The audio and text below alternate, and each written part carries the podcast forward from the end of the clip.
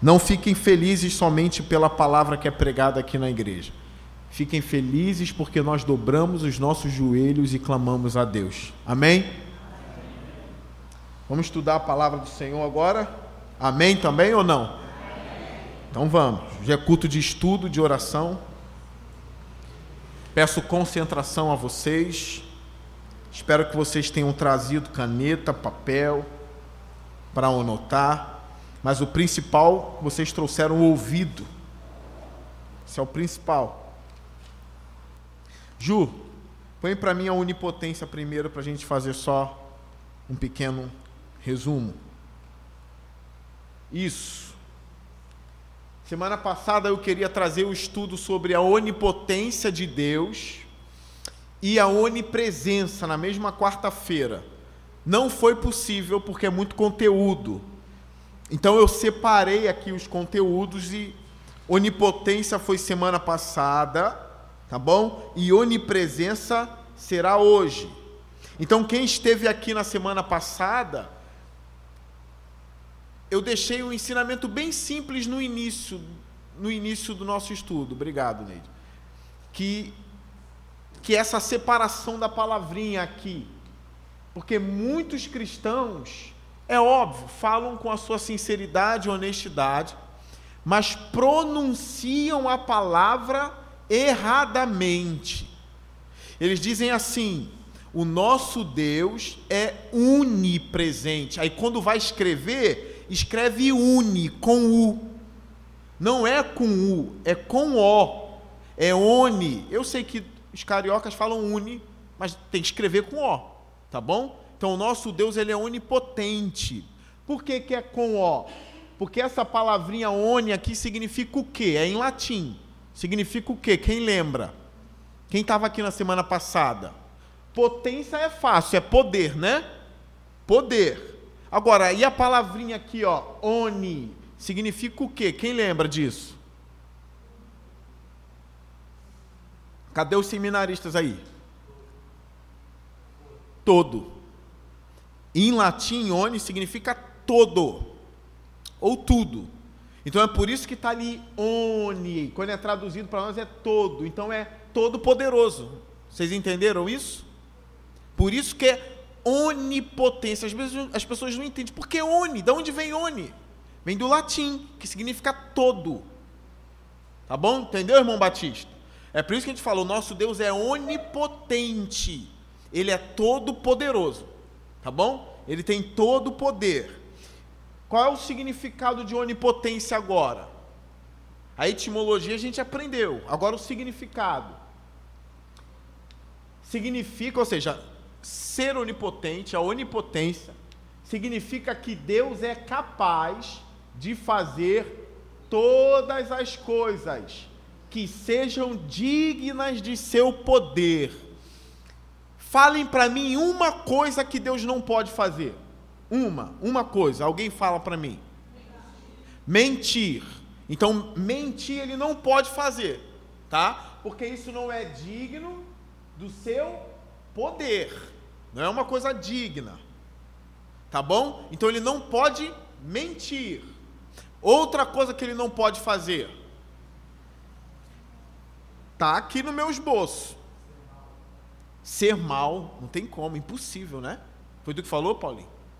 Quem foi que falou? Tiago, né? Deus não pode ser mal, maligno. Não pode. Aí tem um texto de Tiago que diz que tem coisas que Deus não pode fazer também.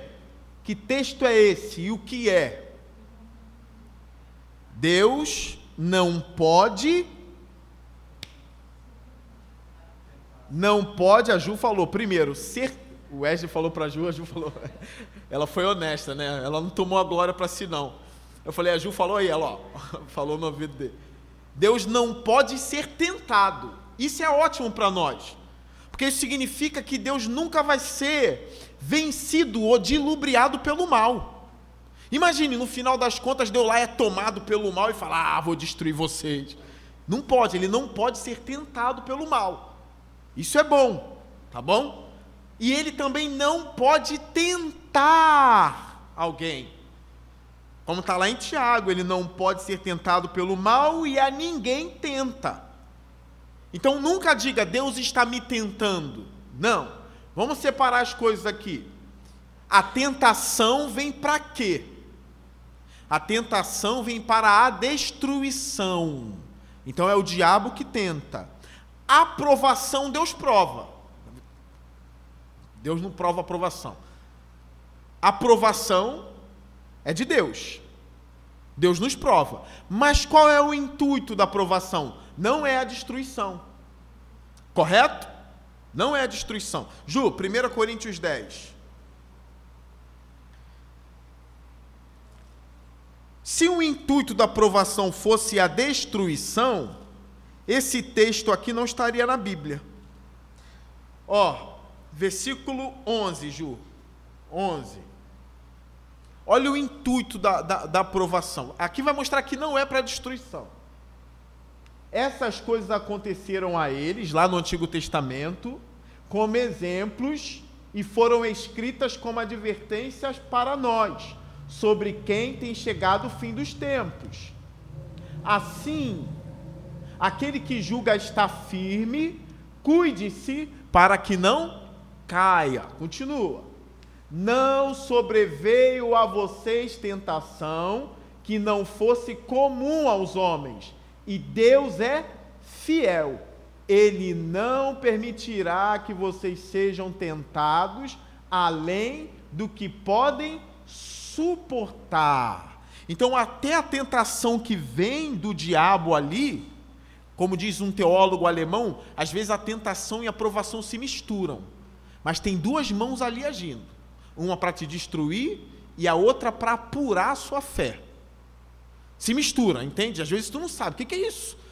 Parece que tem Deus e o diabo me atacando ao mesmo tempo. Mas Deus não. Deus está impedindo que você seja tentado além do que pode suportar. A aprovação está ligado aí. É para purificar a sua fé. Ele não vai deixar vir sobre você algo que seja além das suas forças. Seja o que for, tá bom? Mas quando forem tentados, ele mesmo providenciará um escape. Então Deus não é o tentador, ele é o que dá o escape na hora da tentação, para que possam suportar. Tá bom? Então Deus não pode nos tentar e nem ser tentado. Então, volta para a definição de onipotência, Ju. Por favor. Aí eu li isso aqui para vocês. Talvez o mais surpreendente em muitos aspectos seja o poder de Deus na vida e na personalidade humana.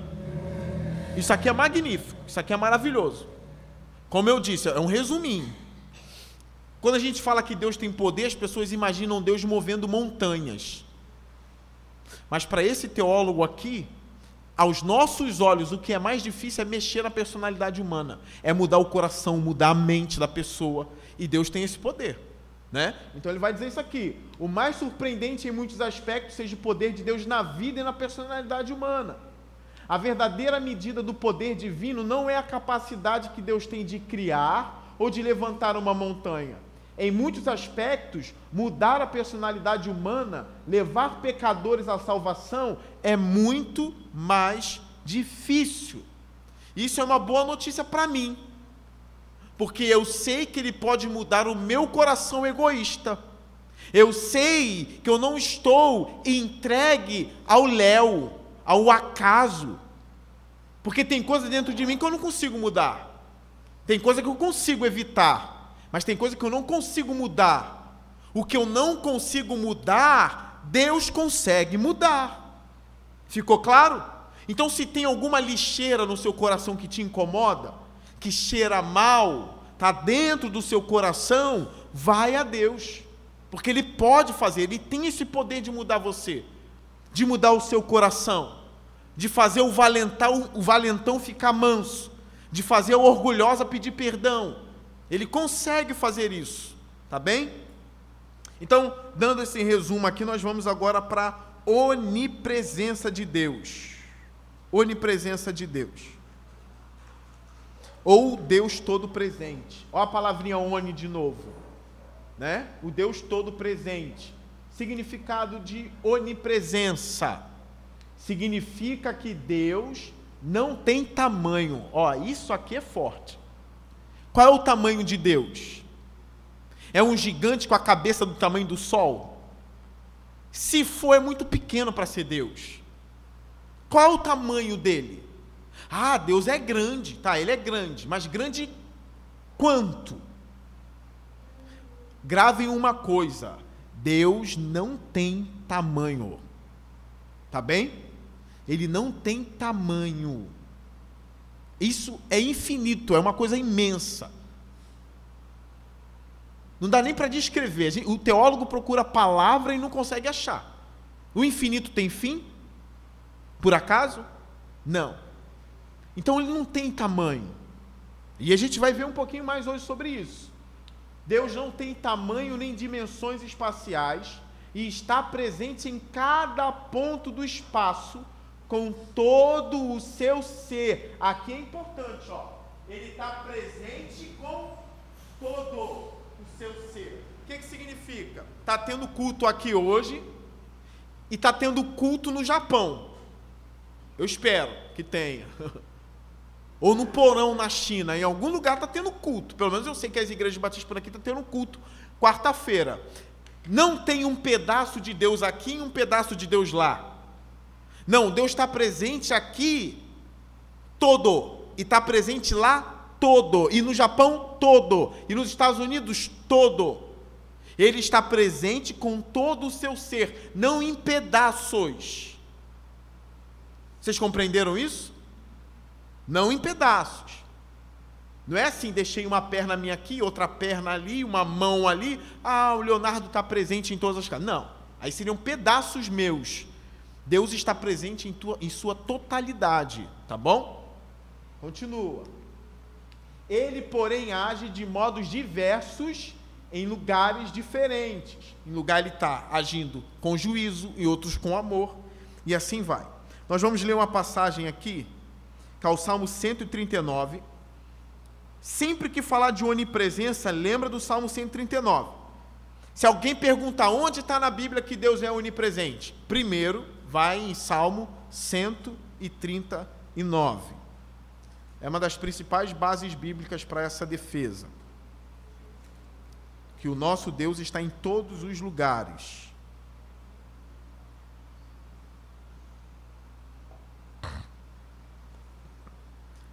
Pronto. Só marcar com a caneta aí. Olha o que Davi vai falar sobre Deus. Senhor, tu me sondas e me conheces. Sabes quando me sento e quando me levanto. De longe percebes os meus pensamentos. Sabes muito bem quando trabalho e quando descanso. Todos os meus caminhos são bem conhecidos por ti. Antes mesmo que a palavra me chegue à língua, tu já conheces inteiramente, Senhor. Aqui está bem mais para onisciência, né? Mas olha agora. Tu me cercas por trás e pela frente, e pões a tua mão sobre mim. Aqui já está mais a onipresença. Me cercas por trás ou pela frente. Não, ou tu está atrás ou tu está na minha frente. Escolhe. Não, ele está atrás e na frente. Tá bom? Continua. Tal conhecimento é maravilhoso demais e está além do meu alcance. Dá uma paradinha aqui. Deixa aí, congela. Não se frustre por você não conseguir compreender certas doutrinas certos conhecimentos sobre Deus. Não fique frustrado, porque não cabe em nós. E nem vai caber. Ó, nem na eternidade você vai saber. Isso te frustra? A mim não. Porque só revela quem ele é. Eu, finito, jamais conhecerei o infinito em sua totalidade. Eu sei que eu terei o amor dele despejado sobre mim, isso me basta. Aquilo que dá para compreender, ele vai falar. Aquilo que não dá, não tem como. Entende? Então, qual foi a postura de Davi aqui? Ficar decepcionado? Ah, eu não entendi isso. Qual é a lógica disso? Porque na minha cabeça não entra isso. Como é que pode alguém saber o que eu vou falar antes de eu saber que vou falar o que eu vou falar? Nem sei. Deus sabe exatamente o que eu vou falar amanhã, às 9h31 e 20 segundos da noite. Da noite é 21 horas, né? Ele sabe. Eu nem sei. E aí? Como explica? A filosofia não explica. A teologia não explica, a teologia declara. Declarar é diferente de explicar. Compreenderam isso? A teologia declara. Declara como? Ele faz. Como? Psh, não interessa.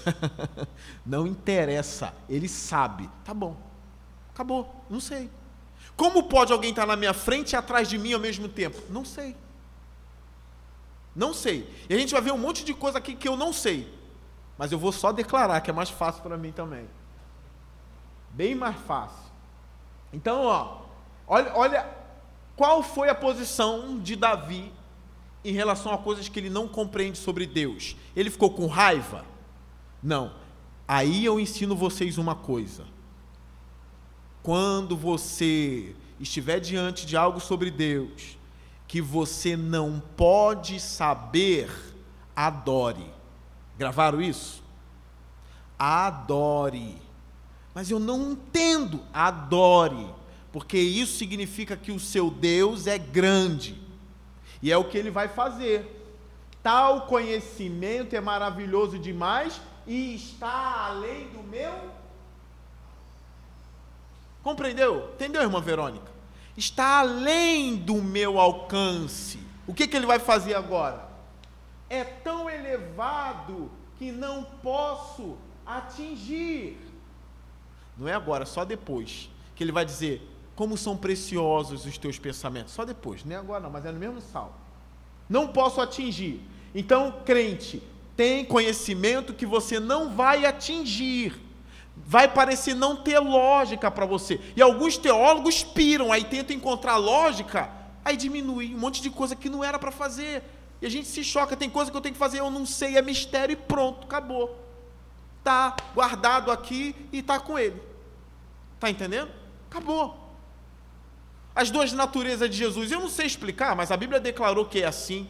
É para a gente é impossível aquilo que a teologia chama de união hipostática de Jesus, que é numa pessoa existir duas naturezas, uma humana e uma divina. Por que, que a divina não absorve a humana? Não sei. Quando Jesus fala quantos eu ele tem dentro dele, aí eu já estou teologando muito. Quantos eu, se ele tem duas personalidades, perdão, duas naturezas, é um eu divino e eu humano. Como, como o divino não destrói o humano ali? Como pode se comportar em uma só pessoa? O infinito e o finito? Eu não sei. Nunca vou saber, provavelmente. Mas está ali. Ele é homem e ele é Deus. Ele é Deus homem. Entenderam isso? Não, não entenderam. Porque é elevado, eu não posso atingir, mas é. Ponto final. Se tu tentar conciliar isso, vai dar problema. Para onde eu poderia escapar do teu espírito? Onipresença. Para onde poderia fugir da tua presença? Se eu subir aos céus, lá estás. Se eu fizer a minha cama na sepultura, também lá estás. Se eu subir com as asas da alvorada e morar na extremidade do mar, na extremidade do mar não tem nada. Só baleia. Se eu subir as águas, vou morar na extremidade do mar, mesmo ali a tua mão direita me guiará e me susterá. É melhor ainda, ele vai estar tá lá, ainda vai estar tá lá me sustentando.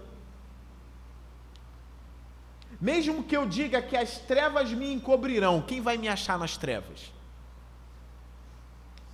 E que a luz se tornará noite ao meu redor, verei que nem as trevas são escuras para ti. A noite brilhará como o dia, pois para ti as trevas são luz.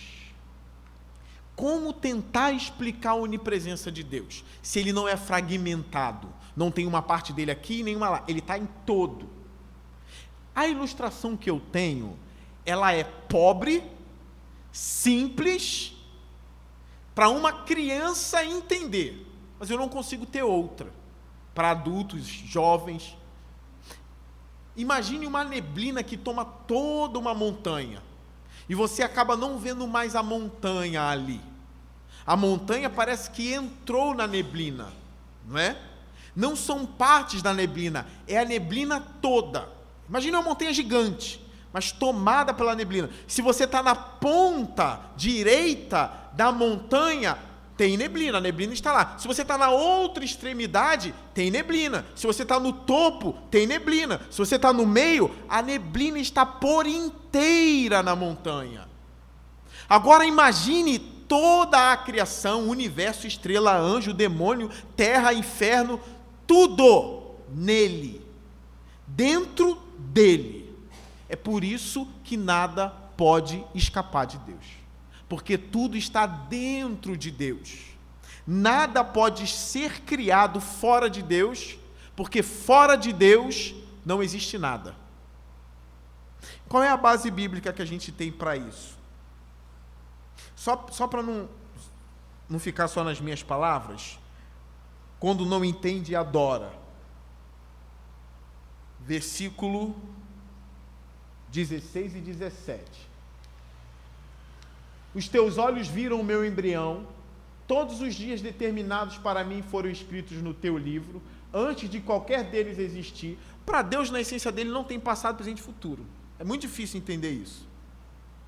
Não tem passado, presente e futuro. É, pronto. Não tem nem, nem palavras. Não dá para entender muito bem isso. Olha a adoração. Como são preciosos para mim os teus pensamentos, ó Deus. Como é grande a soma deles. Se eu os contasse, seriam mais do que os grãos de areia. Se terminasse de contá-los, eu ainda estaria contigo. E ele termina: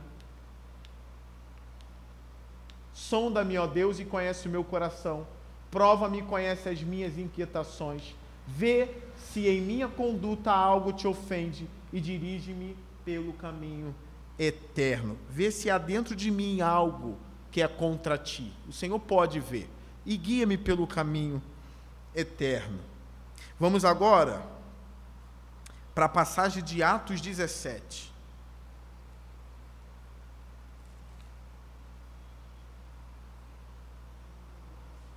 Atos 17, 20 e 7. Atos 17, 27 e 28.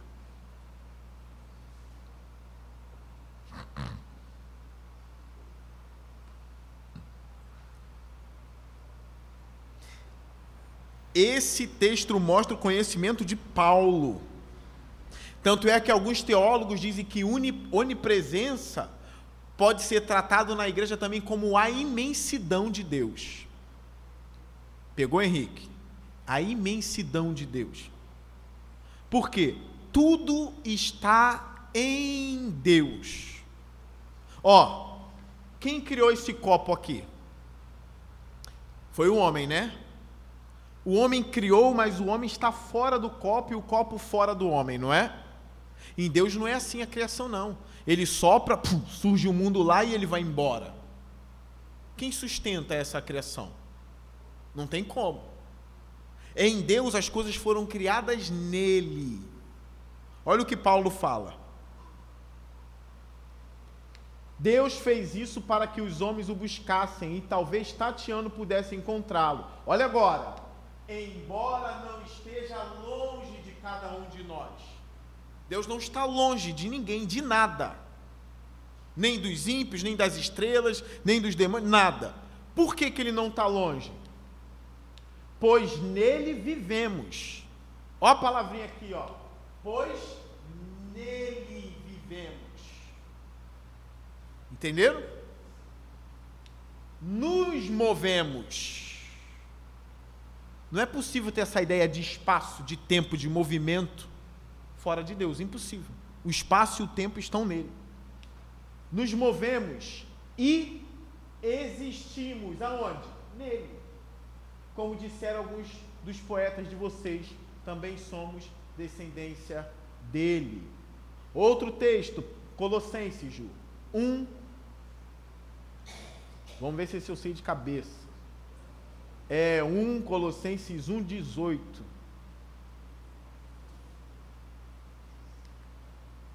Eu acho que eu errei por pouco, hein? Aí, ó. Aí, ó. Por pouco, é 15. Ó, ele é a imagem do Deus invisível, ó, Colossenses 1,15. O primogênito sobre a criação. Pois nele, nele, nele, nele foram criadas todas as coisas. Gravaram isso? Gravou, Juninho? Pois nele, nele. Olha como o estudo da onipresença não é assim, que Deus é rápido, está assim, vup, vup, vup, vup. Não. Quem faz isso é anjo. Não é? Deus não. Está tudo nele, ele não está longe de nada. Pois nele foram criadas todas as coisas, nos céus e na terra, as visíveis e as invisíveis, as espirituais sejam tronos, sejam soberanias, poderes ou autoridade, os maiores poderes que existem no mundo, poderes espirituais, os maiores, do bem e do mal, estão nele. Tá bem? Nele, nele. Todas as coisas foram criadas por ele e para ele. Ele é antes de todas as coisas e nele tudo subsiste nele, de novo. Então, por isso que alguns tratam como a imensidão de Deus. Nós nos movemos, existimos e somos em Deus. Tudo foi criado nele. É por isso que não dá para fugir da presença dele. Não dá para se esconder dele. Não dá para se cobrir e dizer assim: Deus não está vendo. Não dá para ir para lá e para cá, ninguém está vendo, nem Deus. Impossível. Não tem como se esconder dele. Agora, um, um, um texto que gerou uma polêmica aí, em uma canção de um tempo, que é Jeremias 23, 23. Mas nós não vamos ler somente o versículo 23. Nós vamos ler o 24. Porque de alguma forma ele está perto, mas ele está longe. É um paradoxo isso aqui. Como pode alguém estar tá perto e estar tá longe? Deus. Aquela canção do toque no altar, né? És Deus de perto e não de longe, né? E não de longe. Não, é de longe também. É Deus de perto e também de longe. Ó, Jeremias, sou eu apenas um Deus de perto? Pergunta o Senhor: e não também um Deus de longe? Ao 24: Poderá alguém esconder-se sem que eu veja? Pergunta o Senhor. Não sou eu aquele que enche os céus e a terra? Pergunta o Senhor. É Deus questionando o tempo todo. Ele é tão perto, está tão próximo de mim que fala comigo, eu falo com ele. Mas ele está tão longe que eu não posso compreendê-lo. Que é a doutrina da incompreensibilidade de Deus. Não dá para compreendê-lo. Quem sondou a mente do Senhor? Quem aconselhou Deus em alguma coisa?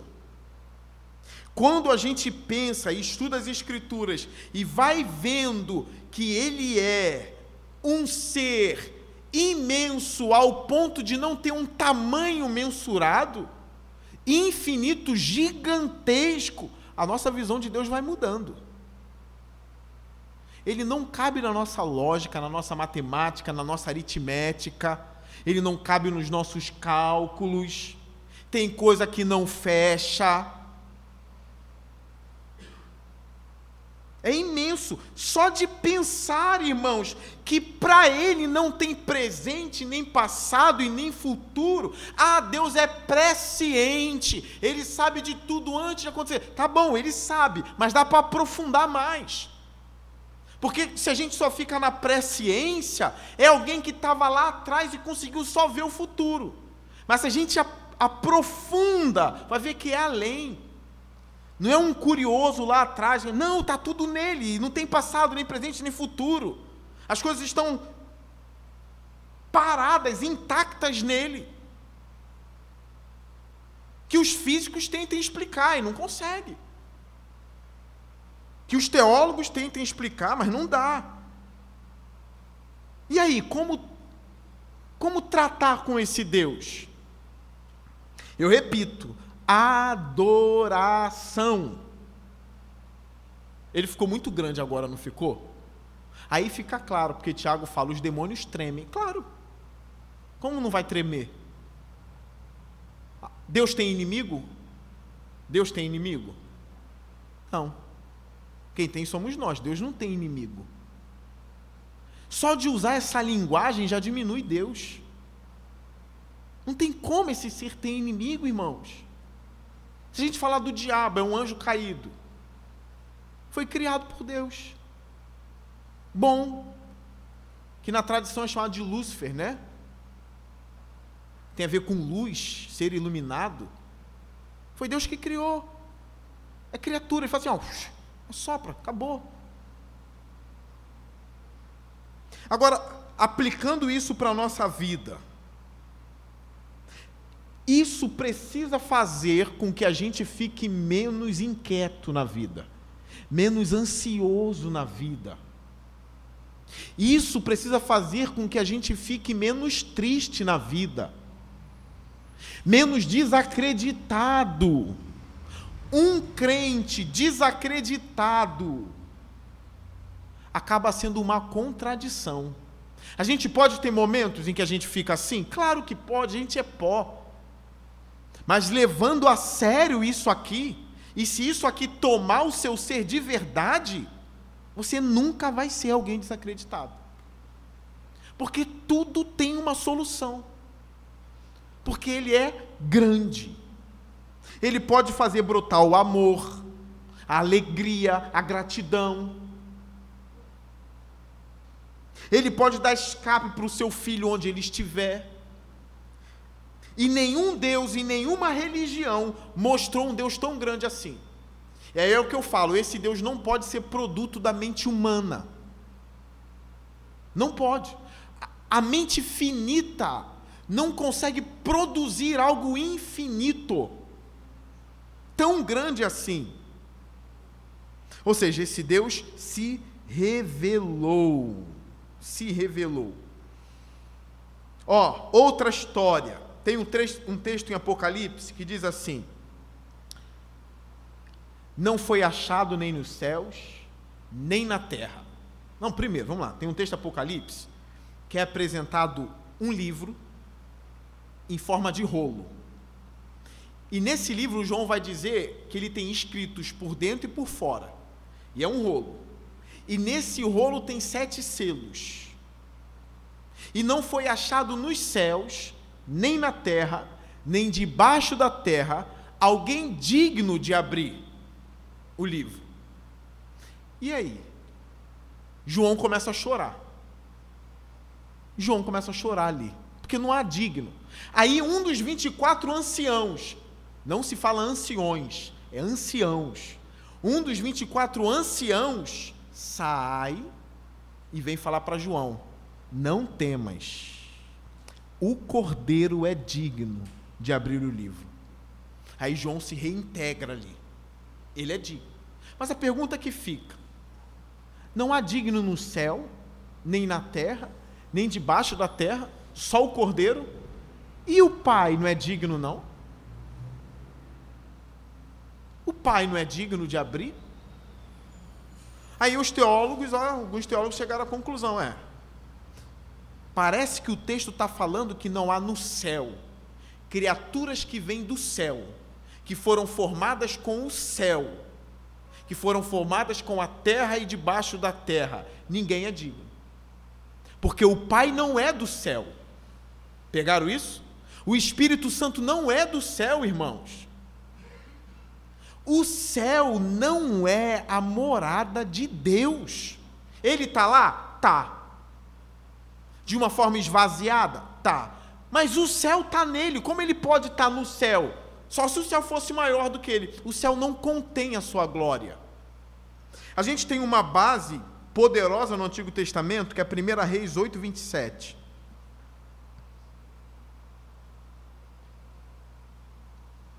Primeira Reis 8, 27.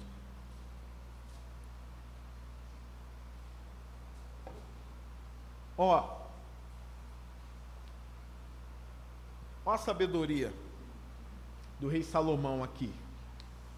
Mas será possível que Deus habite na terra? A gente falou de onipresença. Ele está na terra, sim ou não? Mas quando fala de habitação, quando fala de habitação, você lembra do quê? Ah, qual é o habitat do leão? Ah, a selva, é de lá. Ele é da selva, né? Da África. Não é da Amazônia, não. É da Amazônia, não. Aquele desmatamento da Amazônia tinha gente falando, e os panda? Não tem nem panda na Amazônia. Lá na África. A gente fala de habitação, é isso. Mas será possível que a habitação de Deus é a terra? Agora ele vai aprofundar mais. Os céus, mesmo os mais altos céus, olha agora, não podem conter-te. Gravaram isso? Não pode conter-te, muito menos este templo que construí. É Salomão dizendo: esse templo não é, em última instância, a casa de Deus. A gente chama de casa de Deus, mas em última instância, a habitação, a morada, não. Não pode. Aí ele diz: se nem a terra é, e nem os céus, os mais altos céus podem conter, quanto mais o templo que eu construí. É Salomão já com uma boa teologia. Como é que pode esses caras já terem esse conhecimento? Porque os pagãos não tinham esse conhecimento. Os deuses deles cabiam nos templos. Mas Salomão sabia que o dele não cabia. Aí ele não cabe nem na terra e nem nos mais altos céus ele cabe. Aí Paulo revela: Pois nele foram criadas todas as coisas nos céus e na terra pois nele somos, nos movemos e existimos. Nele, os céus estão nele, a terra está nele. Agora, ele se revela na terra? Sim. Ele se revela no céu? Sim. Ele nos usa. Nós não somos também a morada de Deus? Como? Ele cabe. Ele se revela assim. Então, esse texto de 1 Reis 8, 27, é importante você frisar aí na sua Bíblia. Tá bom? Amós 9, 1, Ju. Agora ele está presente para punir, para julgar. O que também é um desespero para os reis da terra, né? Para esses presidentes maus. Eles não estão longe de Deus, não, irmãos. Vladimir Putin dorme, Deus está do lado dele todos os dias. É só louco esta noite pedirão a tua alma. Ó. Olha essa visão de Amós. Vi o Senhor junto ao altar, e ele disse: Bata no topo das colunas para que tremam os umbrais. Faça que elas caiam sobre todos os presentes, e os que sobrarem matarei a espada. Ninguém fugirá, ninguém escapará. Aqui ele está presente com o seu amor, mas tem lugar que ele está presente com o seu juízo. Isso não é a fragmentação dele, são os atributos que estão nele. Ele usa como quer, contra quem ele quer. Entende? Não é porque que ele está aqui com o amor dele que a justiça não está. Ele só não está aplicando a justiça dele em nós. Então ele não é fragmentado. Tá bom? Ju, as coisas que eu te mandei, coloca aí. Pode começar na onipresença lá de novo, que aqui eu movo.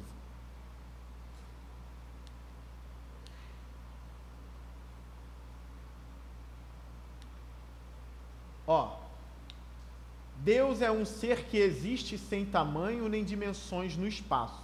De fato, antes que Deus criasse o universo, não havia matéria nem material. Portanto, também não havia espaço. Porém, Deus existia assim mesmo. Onde estava Deus? É uma boa pergunta, se não tinha espaço. Não se encontrava num lugar que poderíamos chamar onde. Porque essa ideia de onde é humana. Onde você está? Onde você mora? Para o Deus eterno não tem isso. Onde ele morava? Não tem. De novo, onde estava Deus? Não se encontrava num lugar que poderíamos chamar onde, pois não havia nem onde, nem espaço. Mas Deus ainda assim existia. Esse fato nos faz perceber que Deus se relaciona com o espaço de uma maneira bem diferente da nossa ou de qualquer coisa criada. Ele existe como uma espécie de ser bem diferente e bem maior do que podemos imaginar. Meu conselho: não imagine muito, só ora, só crê.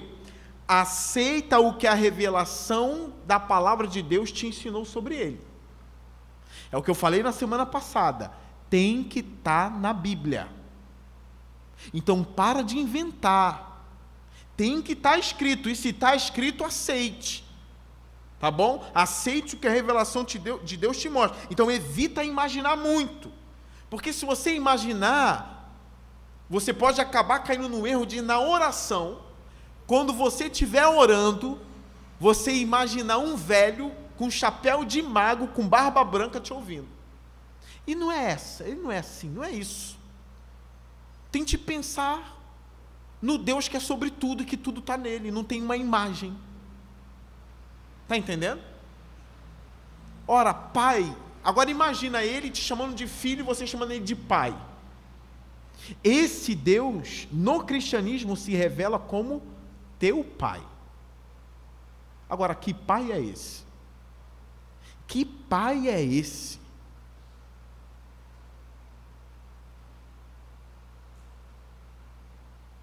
Você tem um pai maravilhoso e magnífico. Imagina, irmãos. É porque essa doutrina fica difícil de encaixar, mas o dia que encaixar a paternidade, a doutrina da adoção, o dia que ela encaixar no coração, você vai saltar de júbilo. Eu tenho certeza disso. Para terminar, isso aqui é de um grande teólogo chamado Herman Bavinck. Isso aqui é muito bonito, tá? O que eu li é o N. Gruden, um teólogo batista muito bom também. Olha o que o Bavinck diz aqui. Quando você quer fazer algo mal, foge da presença do público. Oculta-se em casa onde nenhum inimigo possa vê-lo. Evita lugares da casa abertos e visíveis aos olhos dos homens. E busca o esconderijo do próprio quarto. Mas, mesmo no seu quarto, teme alguma testemunha de outro canto então retira-se e vai ao próprio coração, que é mais secreto do que o quarto, né? E vai ao próprio coração e ali medita. Ele é mais íntimo do que o seu coração. Portanto, para onde quer que você fuja, lá está ele. De si mesmo, para onde fugir? Pois não acompanhará você a si mesmo aonde quer que busque esconder-se? Mas como existe aquele que é mais íntimo até que você, não há lugar para onde possa fugir do Deus irado, a não ser para o Deus reconciliado. Não há absolutamente lugar nenhum para onde você possa fugir. Quer fugir dele? Fuja para ele. É bonito, né? Quer fugir dele? Fuja para ele. Fuja para o Deus reconciliado. Que essas doutrinas fiquem na nossa cabeça. Pastor, mas acabei de pecar, o que eu faço? Deus odeia o pecado. O que eu faço? Eu quero fugir de Deus, impossível. Não dá para fugir de Deus. E qual é o conselho que o Senhor me dá? Fuja para Deus. Vá a Deus. Conte o seu pecado. Confesse o seu pecado. Se esconda em Deus. Amém? Que Ele possa cada vez mais crescer em nossos corações, em nossa mente. Que a gente venha amar, conhecer um pouco mais dos atributos de Deus. Tá bom? A gente ainda tem que tratar em algumas quartas-feiras sobre de forma mais profunda a imutabilidade de Deus. Tá bem? Fique de pé. Vamos orar ao Senhor.